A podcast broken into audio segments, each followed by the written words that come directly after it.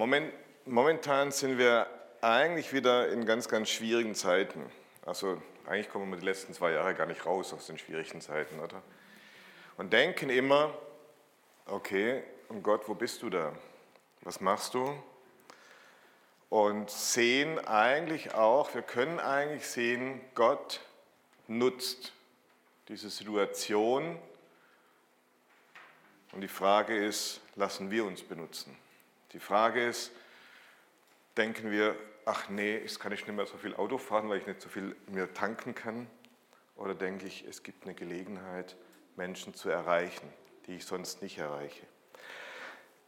Lassen wir uns von Gott gebrauchen oder nicht? Es ist immer wieder eine spannende Frage. Ich habe ähm, heute für euch ein bisschen aus, ich liebe das Alte Testament und mit, mit euch immer wieder das Alte Testament durchgehen, immer so einen Überblick. Und heute habe ich ein Buch über Flüchtlinge aus dem Alten Testament. Ein Buch, wo Flüchtlinge die Hauptrolle spielen. Buch Ruth. Das ist eines der beiden Bibeln, äh, der beiden Bücher in der Bibel, die nach einer Frau benannt sind. Ist für uns jetzt nicht so Besonderes, aber für die damalige Zeit ist es ganz, ganz was Besonderes. Dass Frauen überhaupt in öffentlichen Schriften einen Namen haben. Dass sie mit Namen und nicht nur Frau von benannt werden.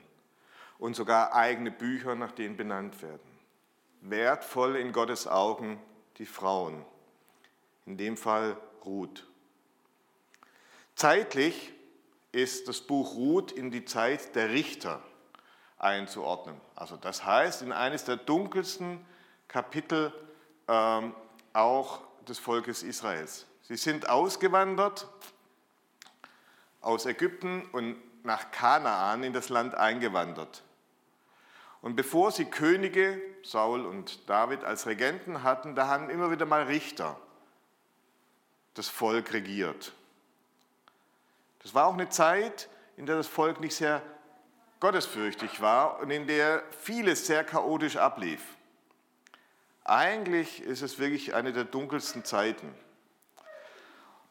Doch auch in dunklen Zeiten, und das muss man immer wieder sehen, auch in den dunkelsten Zeiten in der Bibel gab es leuchtende Beispiele von Gottes Furcht, die für uns ein Beispiel sind. In den dunkelsten Zeiten ist Gott gegenwärtig und es ist in Menschen gegenwärtig. Ja, und davon erzählt das Buch Ruth. Wie auch das Buch Richter als Gesamtes wurde das Buch Ruth aus der Rückschau geschrieben. Also es wurde nicht während dem aufgeschrieben, sondern eine gewisse Zeit nach den eigentlichen Geschehnissen. Man geht davon aus, dass es ungefähr 100 Jahre später aufgeschrieben wurde. Das ist zur damaligen Zeit nicht ganz so problematisch, weil die hatten kein Handy und so weiter, die haben sich einfach immer wieder die Geschichten erzählt und die waren da sehr genau im Erzählen. Ja, das war damals nicht so problematisch. Heute, wenn man so eine stille Post macht, dann weiß man, da kommt immer im Hintergrund was ganz was anderes raus. Das war aber damals anders. Das Buch Ruth ist auch sprachlich für die damalige Zeit ein ganz besonderes Buch.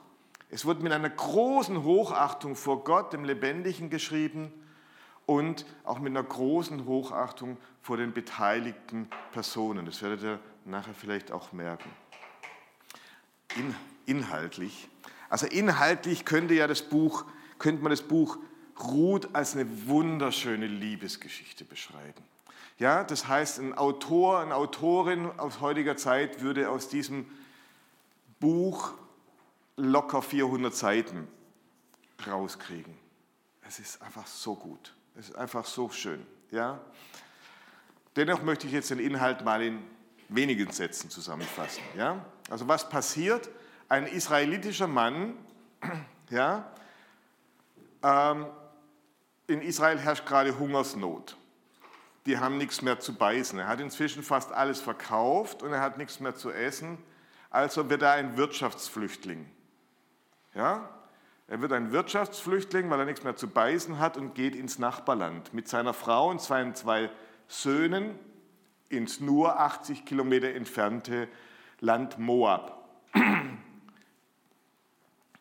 In Moab stirbt dann der Mann, seine beiden Söhne heiraten und sterben auch. kinderlos, sterben sie. Und für Witwen gab es keine Witwenrente. Vor allem nicht in Moab war es gar nicht so einfach. Die waren oft rechtlos, hatten keine Rechte, hatten kein Land, durften nichts beerben. In Bethlehem gab es jetzt wieder genügend zu essen, also zieht Naomi mit ihren beiden Schwiegertöchtern wieder Richtung Israel. Unterwegs bedrängt Naomi, also die Israelitin, bedrängt sie ihre beiden moabitischen Schwiegertöchtern. Geht doch zurück zu euren Families. Ja, da geht es euch gut. Da könnt ihr vielleicht auch noch mal heiraten. Geht zurück. Ja. Ähm, und kommt nicht mit mir, weil ich weiß ja keine Ahnung, wo, wo, wo wir überhaupt hingehen. Die eine Schwiegertochter dreht daraufhin um und geht zu ihrer Familie zurück. Und Ruth jedoch, die zweite Schwiegertochter, lässt sich nicht überreden. Sie will mit Naomi gehen und sie sagt dann auch, den kennt ihr vielleicht diesen wunderschönen Satz. Der ist echt wunderschön. Den muss man sich auf der Zunge zergehen lassen, den sagt man immer wieder gerne. Verlang nicht von mir, dass ich dich verlasse und umkehre. Wo du hingehst, dort will ich auch hingehen. Und wo du lebst, da möchte ich auch leben. Dein Volk ist mein Volk und dein Gott ist mein Gott. Wo du stirbst, da will ich auch sterben und begraben werden. Der Herr soll mich strafen, wenn ich zulasse, dass irgend anderes als der Tod uns ist. Das ist doch Herzschmerz, oder? Das ist doch richtig, richtig schön. Ja? Also das ist ein schöner Satz ja, macht den edlen Charakter von Ruth deutlich. Da, ach, echt wie schön, ja. Als sie dann in Bethlehem ankommen, ist Naomi ziemlich verbittert. Ja? Es ist gerade Erntezeit. Ruth in Israel war es so, dass die armen Leute ähm, bei den Feldarbeiten hinterhergehen durften und ähm, das, was runtergefallen ist, auflesen. Die Bauern sollten nicht extra noch nachlesen, sondern die sollten das, was runtergefallen ist, halt liegen lassen, damit sie armen Leute haben. Sozialversicherung damals. Ja, durch Zufall kommt Ruth dann auf das Feld eines entfernten Verwandten, ja, von einem verstorbenen Schwiegervater. Und der bekommt mit, wie unermüdlich Ruth arbeitet, wie sie da das Zeug zusammenklaubt. Der kriegt auch mit, wie Ruth sich um ihre Schwiegermutter kümmert und dann schützt er sie besonders und sagt den Arbeitern, lasst noch ein bisschen mehr abfallen, dass sie noch mehr zu beißen hat. Ja? Es geht eine ganze Weile so. Naomi ist auch durch dieses Versorgen, durch das Essen wieder nicht mehr ganz so bitter. Sie wird da ein bisschen wieder normaler. Und dann hat sie die Idee, ey, der Boas, so heißt der Bauer, das ist doch ein Verwandter, der könnte dich doch heiraten, die Ruth. Ja? Es gibt eine wunderschöne Szene auf einer Tenne, also das heißt da, wo das äh, Weizen gedroschen wird. Und Boas ist erfreut, dass sich Ruth nicht mit jüngeren Menschen abgibt, nicht mit jüngeren Männern abgibt. Anscheinend ist es sehr hübsch. Ja? Und er erklärt seine Bereitschaft, dann Ruth zu heiraten. Ja? Und äh, er will auch das Land zurückkaufen, was äh, der, der ähm, Mann früher verkaufen musste. Naomis Ehemann. Gibt es aber noch wieder ein Problem. Wie in einer richtigen Liebesgeschichte gibt es ein Problem. Ein Verwandter ist näher dran und der durfte hatte das Vorrecht. Aber der will zum Glück nicht die Ruth heiraten, äh, weil er selber schon verheiratet ist. Und es war noch ein bisschen Spannung und dann geht es doch gut aus. Ja? Ja, also er darf, der Boas darf das Land zurückkaufen, darf die Ruth heiraten.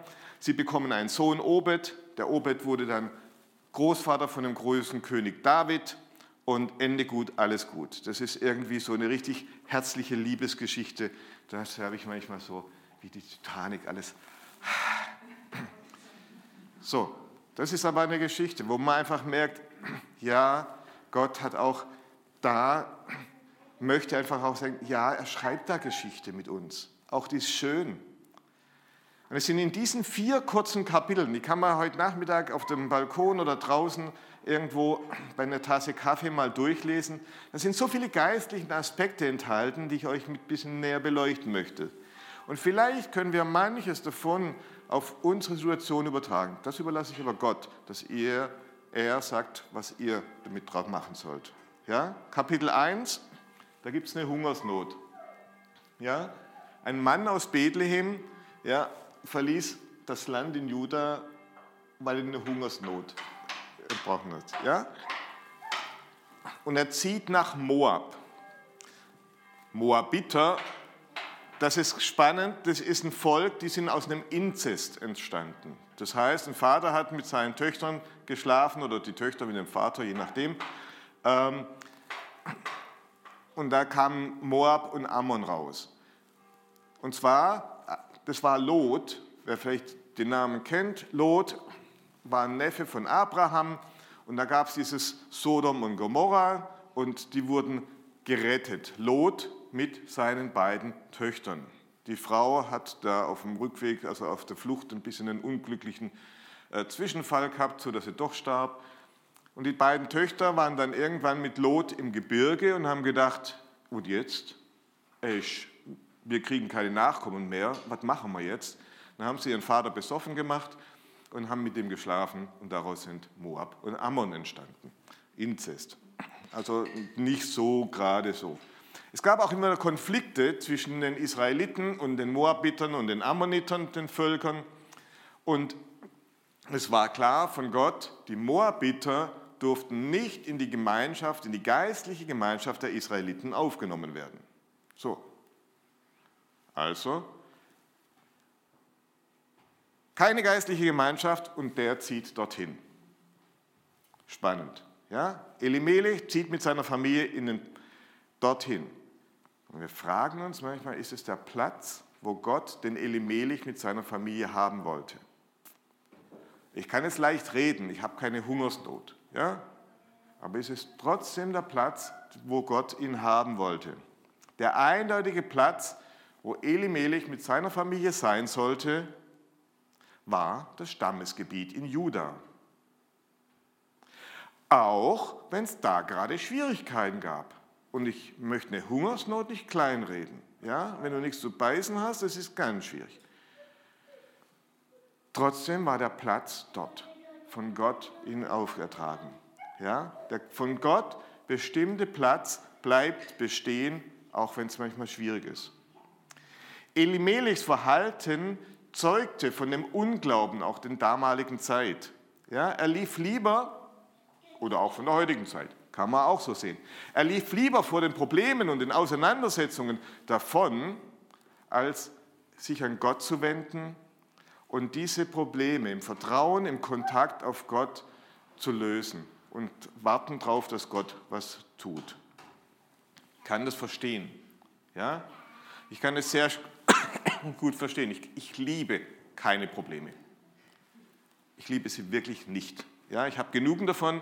Und wenn es einfache Lösungen gibt, warum soll ich nicht die einfache Lösung machen? Ja? Elimelech hatte eine Familie, die er ernähren sollte. Also sucht er nach einem Weg, wie er die ernähren kann.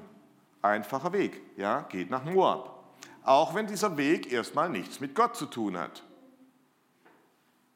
Und dann kommt unsere Frage, ja, wenn wenn Gott gewollt hätte, dass ich in Juda bleibe, dann hätte er ja.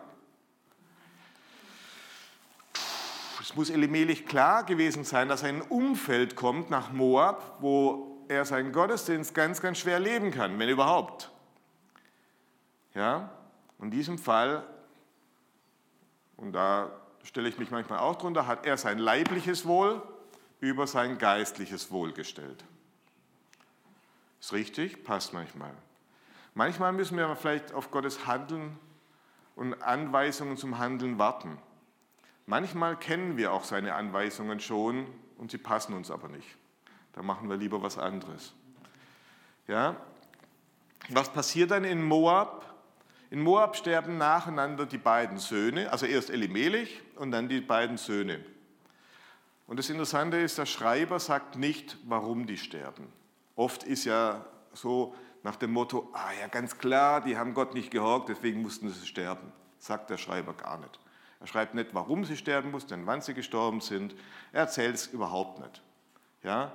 Beachtenswert sagt er nichts darüber, weil eigentlich ist oft so ein Sterben eine Strafe Gottes, aber das wird überhaupt nicht beschrieben, dass es eine Strafe Gottes ist. Es ist was ganz Normales. Und es ist auch mal ganz wichtig, dass es nicht unbedingt immer eine Strafe Gottes ist, auch wenn wir das manchmal so denken. Das Schwarz-Weiß-Denken vom Alten Testament, was wir manchmal gern hätten, ist nicht immer so. Ja? Und jetzt hat Naomi gehört, in Bethlehem gibt es wieder was zu essen. Da ist die Hungersnot vorbei, es gibt genügend zu essen. in Moab hält sie nichts mehr. Also geht sie mit ihren Schwiegertöchtern Richtung Bethlehem. Beide gehen mit. Doch wenn er das liest, während der Wanderung bedrängt Naomi richtig gehend ihre beiden Schwiegertöchter, dass sie umziehen, weil sie zurückgehen sollen. Sie macht richtig Druck, dass sie zurückgehen sollen in ihr Elternhaus. Und ich frage mich, was bewegt Naomi dazu, so einen Druck aufzubauen, dass sie zurückgehen sollen, ja? dass Orpa und Ruth nicht mitkommen. Wollte sie, dass es eigentlich geheim bleibt? Also, dass es in ihrer Heimatstadt Bethlehem keiner mitkriegt, dass ihre Söhne moabitische Frauen geheiratet haben? Und so wie Naomi in den Versen 8 bis 12 argumentiert, kann man fast davon ausgehen, dass sie wollte, dass keiner mitbekommt, was die letzten 15 Jahre passiert ist. Dabei nimmt sie in Kauf, dass ihre Schwiegertöchter wirklich zurück zu den heidnischen Göttern und Götzen kommen. Und es waren schreckliche Götter teilweise. Ja? Und dass sie nicht mit dem lebendigen Gott in Kontakt kommen, sondern wieder zurück zu den Götzen. Naomi möchte ihre eigenen Fehler vertuschen. Auch da finde ich mich wieder. Wisst ihr, wenn ich denke, dass andere anfangen, über mich schlecht zu reden oder das, was ich mache, nicht mehr ganz so gut zu finden, dann werde ich ganz kreativ. Ja? Bin ich dann bereit, auch zu meinen Fehlern zu stehen. Ja, auch wenn ich denke, oh, die anderen haben kein so gutes Bild mehr von mir. Vertraue ich auf Gott, dass er dennoch was Gutes daraus machen kann? Oder habe ich erstmal immer wieder nur mein Ansehen im Blick? Ja? Okay, jetzt kommen Naomi und Ruth, die bleibt ja dabei, die Ruth, haben wir ja gesehen. Und nach Bethlehem zurück und da wird die ganze Bitterkeit von Naomi deutlich. Sie schreibt, nennt mich nicht mehr Naomi, nennt mich Mara, denn der Allmächtige hat mir das Leben bitter gemacht. Aha, Gott hat jetzt die Schuld. Reich und wohlhabend, so so, bin ich ausgewandert und mit leeren Händen lässt mich der Herr heimkehren. Warum solltet ihr mich Naomi nennen, wenn der Herr mir so viel Leid zugemutet hat und der Allmächtige solches Unglück über mich gebracht hat? Wisst ihr, wenn er das lest, dann denkt er, stopp, hat die Frau irgendwas vergessen? Die hat alle ihre, alle ihre Grundstücke waren verkauft, nichts reich und wohlhabend, ja, die sind raus, die sind waren Wirtschaftsflüchtlinge, ja, die beschönigt ihre Vergangenheit. Das, was früher war, ja, da war ja alles so gut. Und jetzt komme ich zurück, ja, und jetzt ist auf einmal Gott schuld, ja, dass sie so viel Leid erfahren hat. Sie ist verbittert, sie gibt Gott die Schuld dafür. Und natürlich, es war keine leichte Zeit. Natürlich, eine Hungersnot ist schwierig. Dennoch war sie nie von Gott verlassen.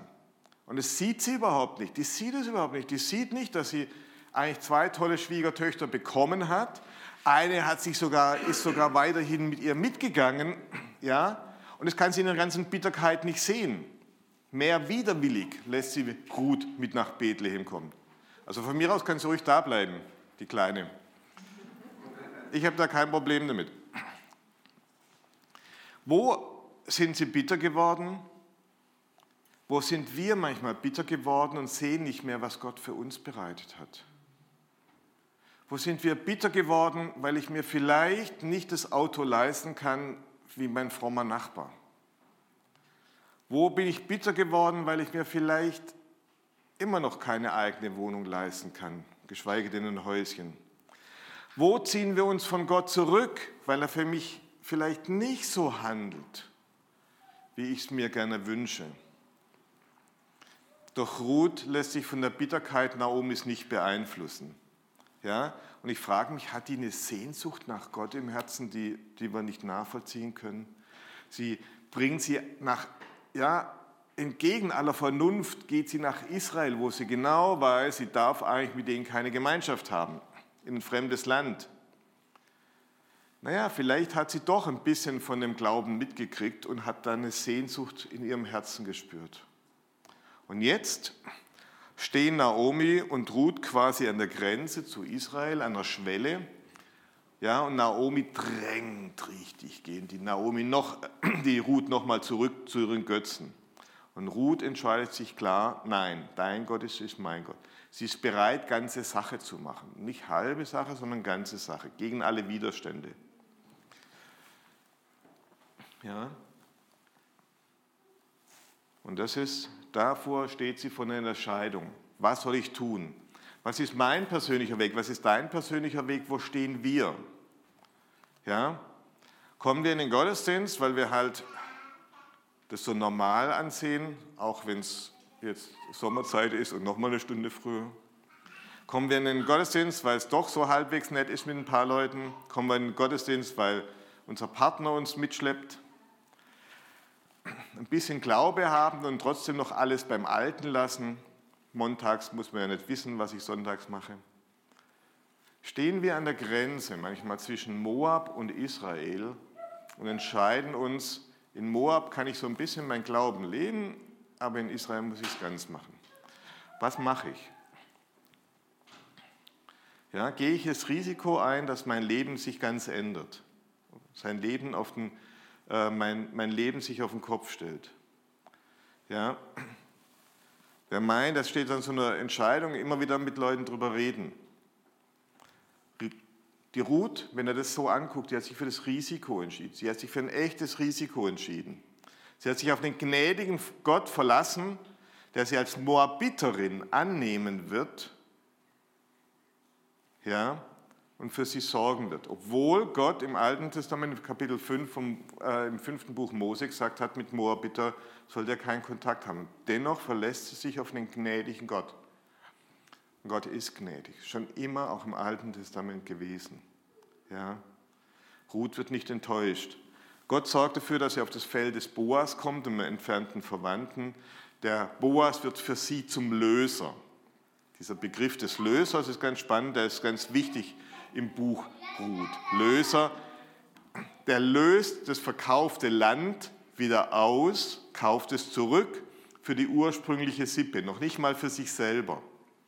Ja, das war nämlich so, mussten sich früher Israeliten aus verschiedenen Gründen als in die Sklaverei verkaufen oder müssten sie ihr Land verkaufen, ja, dann konnte ein Löser, also ein Verwandter, der das Geld hatte, sie wieder aus der Sklaverei herauskaufen. Und hier in dem Buch Ruth geht der Löser auch sogar noch die Schwagerehe ein. Etwas, was er gar nicht müsste. Ja? Er heiratet Ruth und was passiert? Das erste Kind von Ruth gilt als Kind von dem verstorbenen ersten Ehemann von Ruth. Ja, aber es gilt noch nicht mal als sein eigenes. Also, und das macht er mit so einer Offenheit, obwohl er es gar nicht müsste. Boah, das ist ein Typ. Ja, er ist nicht verpflichtet, Ruth und Naomi auszulösen und dennoch tut er es. Und da merken wir die Gnade Gottes. Manchmal an manchen, mit manchen Menschen, er schickt uns den Löser und für uns ist mehr der Begriff des Erlösers. Ja, das hat schon was miteinander zu tun. Ja, es ist kein Zufall. Jesus Christus ist für uns zum Löser, zum Erlöser geworden, obwohl er nicht dazu verpflichtet war. Ja, er war nicht verpflichtet, das zu tun. Im Neuen Testament wird Jesus oft als der Bräutigam beschrieben. Der Boas der Christen, ja, und wir als Gemeinde als seine Braut. Jesus erlöst uns aus der Armut des Getrenntseins von Gott. Jesus erlöst uns aus der Sklaverei der Sünde und heilt und holt uns in die Beziehung zu ihm. Ganz faszinierend. Ruth, bei Ruth wird durch diese durch dieses Loskaufen, durch dieses wieder zurück ins normale Leben auch die Bitterkeit von Naomi wirklich aufgehoben. Sie ist dann ganz befreit, als sie ihren Enkel endlich mal, auf, ja, also so Oma und Enkel, das sind einfach, da, da gehen auch die Bitterkeit weg. Ja. Der ist für, Enkel ist quasi für Naomi ein bisschen zum Löser geworden. Ja, und durch diese Tat des Boas wird die Segenslinie Gottes im Alten Testament fortgeschrieben. Ruth und Boas werden die Urgroßeltern von dem König David und damit kommen sie in die Abstammungslinie von Jesu. Versteht ihr, was Gott macht? Er nimmt eine Moabiterin, die eigentlich mit dem geistlich mit dem Volk nichts zu tun haben soll, nimmt sie auf, ist gnädig mit ihr und sie wird eine Ur-Ur-Urgroßmutter von Jesus. Das ist Gnade. Und das müssen wir begreifen. Das ist Gnade. Ja. Und ob wir, ob ich in die Segenslinie Gottes hineinkomme, das hängt ganz nur von heute von mir ab. Also es ist immer eine Frage, bin ich ganz bereit, mich auf meinen Löser, auf meinen Erlöser einzulassen? Ja, bin ich bereit, mich auf Jesus einzulassen? Ganz und dass er mich auslösen kann. Ich muss nicht viel tun. Ich kann und ich kann mir die Erlösung nicht verdienen. Die Ruth konnte sich das nicht verdienen dass der Boas sie erlöst hat. Ich kann mich einfach nur auf meinen Erlöser Jesus Christus einlassen. Es lohnt sich. Ja? Seid ihr bereit dazu? Seid ihr bereit dazu, euch wirklich nochmal ganz immer neu einzulassen? Und es ist wie bei einer Ehe auch immer wieder. Ja? Man denkt einfach, man hat es am Anfang mal bei einer Hochzeit entschieden. Und ganz ehrlich, man muss sich immer wieder neu entscheiden. Ja, ich lasse mich drauf ein. Ganz. Und wieder ganz. Auf Jesus einlassen. Er macht aus uns, so schwach und so komisch wir sind, nimmt uns in seine Segenslinie mit rein. Seid ihr bereit dazu, für diese Segenslinie Gottes? Amen.